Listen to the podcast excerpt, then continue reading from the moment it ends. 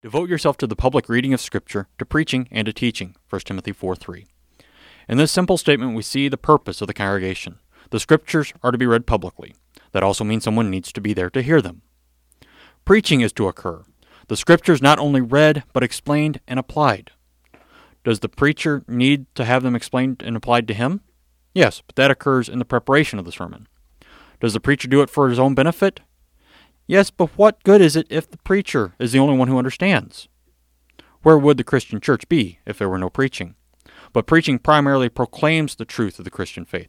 It doesn't allow for questions. Not many preachers allow their sermon to be interrupted because someone in the congregation has a question to ask. There needs to be an outlet for the congregation to grow in their knowledge and have the ability to ask questions. Be the church. Be in the worship service to hear God's Word being read and proclaimed. Be in Bible studies where you can be with other Christians learning the faith and all its blessings. Amen.